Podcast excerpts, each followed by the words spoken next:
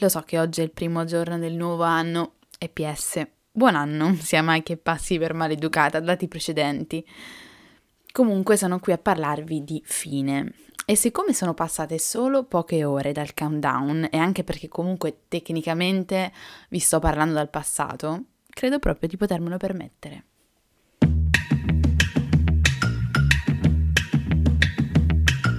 Questo è UF, Ultrafragola Fanzine, un podcast per chi pensa troppo e ama complicarsi la vita, in questo mondo incasinato e dolcemente effimero di cui tutti vorremmo essere protagonisti.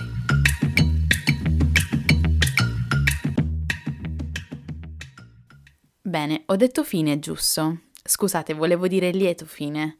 Sì, perché dovete sapere che effettivamente mi sono più volte soffermata a riflettere sul lieto fine, sul concetto di lieto fine specialmente perché non so se avete presente, ad un certo punto, probabilmente durante l'adolescenza, si comincia ad essere nauseati da ogni tipo di finale semplicistico, dalle rappresentazioni d'amore più edulcorate, offerteci dalla letteratura o dal mondo dell'intrattenimento, ma di fatto sfociando in un'altrettanto forzata e quindi patetica celebrazione dei drammi della vita.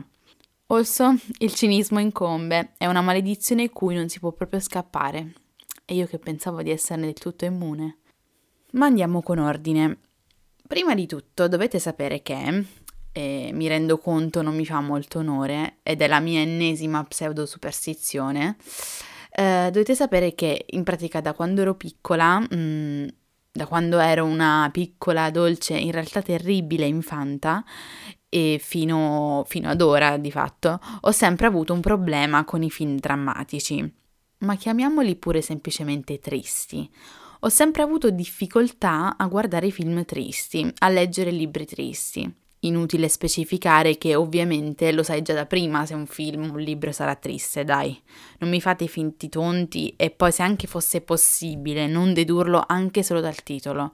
Secondo voi una come me, che fa un podcast di questo tipo, che possiamo dirlo è praticamente l'apoteosi dell'overthinking, secondo voi può mai accadere che io non sappia già tutto di quello in cui mi sto andando ad imbattere? Direi di no. Comunque, un motivo per cui io sia sempre stata restia al guardare roba triste, diciamo pure deprimente, c'è. Ed è anche molto semplice e deducibile. Insomma, la vita è già tanto dura di per sé, no? Ma allora io perché dovrei addirittura autoindurmi ulteriore tristezza o pensieri negativi o addirittura piangere? Io odio piangere e non perché sia imbarazzante o che. Io odio piangere anche nell'angolino più buio della mia stanza, perché piangere è una sensazione per me orribile, cioè non, non, io non capisco le persone che si sentono rigenerate dopo il classico piantino ristoratore e confesso, un po' mi fate paura. Con i libri la questione è un po' diversa e anche con le serie tv. Alla fine la sofferenza è centellinata in più capitoli barra puntate e quindi il livello di immedesimazione è ovviamente più basso. Anche se c'è da dire che comunque con la mia tendenza a divorare intere stagioni di serie tv in maniera veramente poco sana nell'arco di pochi giorni, il risultato è anche peggiore perché quanto detto prima si annulla del tutto e quindi mi ritrovo in pratica con un filmone triste che invece di durare due ore ne dura almeno 20 intervallate giusto dal minimo indispensabile per non morire e non mandare in vacca all'università. Comunque mi sembra che il mio ragionamento, se vogliamo, non faccia una piega, giusto? Cioè, volendo rispondere a una qualche logica, mi sembra più che sensato voler evitare di autointristirsi.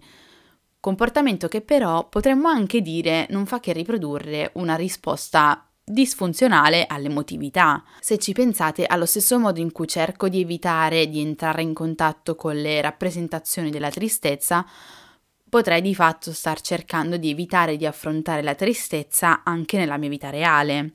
E questo è un punto interrogativo non da poco. E inoltre è anche il quesito che chiedo a tutti voi di porvi, cioè quanto cercate di reprimere i brutti pensieri nella vostra vita quotidiana. Io per esempio mh, mm, ho da poco scoperto che il metodo della distrazione non è a quanto pare il metodo più sano per superare certi stati d'animo. Bella merda, eh?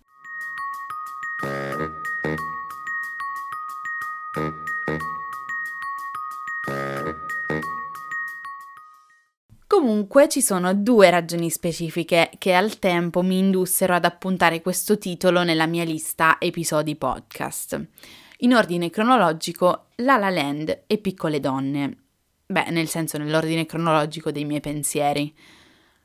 Mi ricordo infatti che c'era stato un acceso dibattito tra me e la mia amica Margherita, ciao Margherita, dopo aver visto La La Land insieme al cinema. Mm, mi ricordo specialmente che in quell'occasione ero stata io a difendere il finale del film, non proprio lieto. Per quanto mi si stringesse il cuore, non potevo che ammettere quanto reale e quanto vicina mi sembrasse la storia d'amore dei due protagonisti almeno nelle dinamiche più intime, e quanto avesse senso che le loro vite si separassero. Per la prima volta, invece che essere angosciata per tutto il resto della serata, per la prima volta mi sentivo liberata. E aggiungerei probabilmente liberata dall'aspettativa di lieto fine che abbiamo di noi stessi e delle nostre storie, l'aspettativa che tutto debba andare bene. Ma veniamo poi a piccole donne che ho letto per davvero solo quest'estate, quando si è iniziato a parlare del film che uscirà ormai a breve.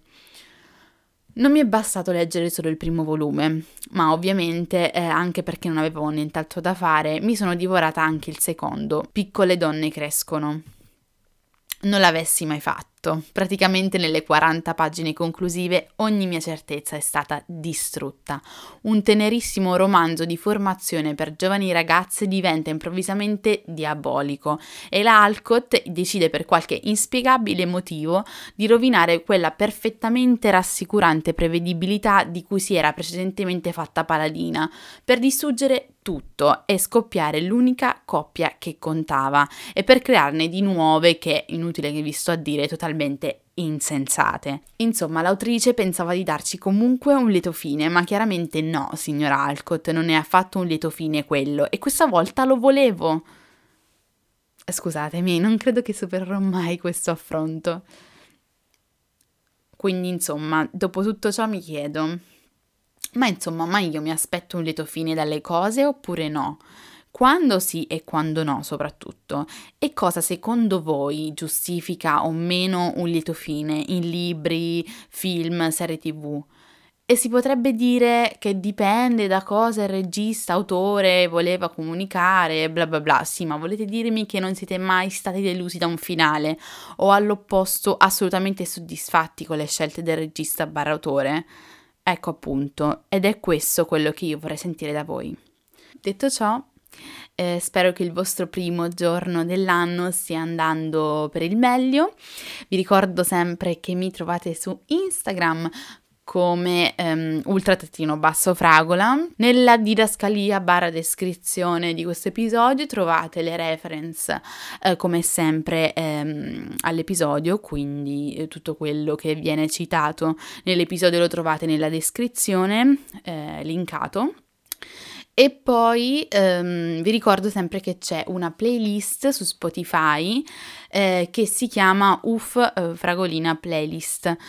Ed è una playlist proprio di canzoni un po' nel mood del podcast quindi spero che vi faccia piacere e in più vi ricordo che potete ascoltarmi non solo su Spotify, ehm, potete ascoltare il podcast anche su Apple Podcast, Google Podcast e tutte le altre piattaforme possibili, immaginabili, ovviamente anche Spreaker. E ehm, quindi ecco, io su Instagram condivido solo da Spotify, ma in realtà mi trovate un po' ovunque, quindi vale la pena di cercarmi nelle piattaforme che utilizzate eh, normalmente voi. E, ehm, ci sentiamo il prossimo mercoledì come al solito, eh, ogni episodio viene pubblicato il mercoledì alle 6 di mattina, così ve lo potete ascoltare mentre andate al lavoro, a scuola, all'università, dove volete, e poi quando vi pare, insomma. Buon anno di nuovo, a presto!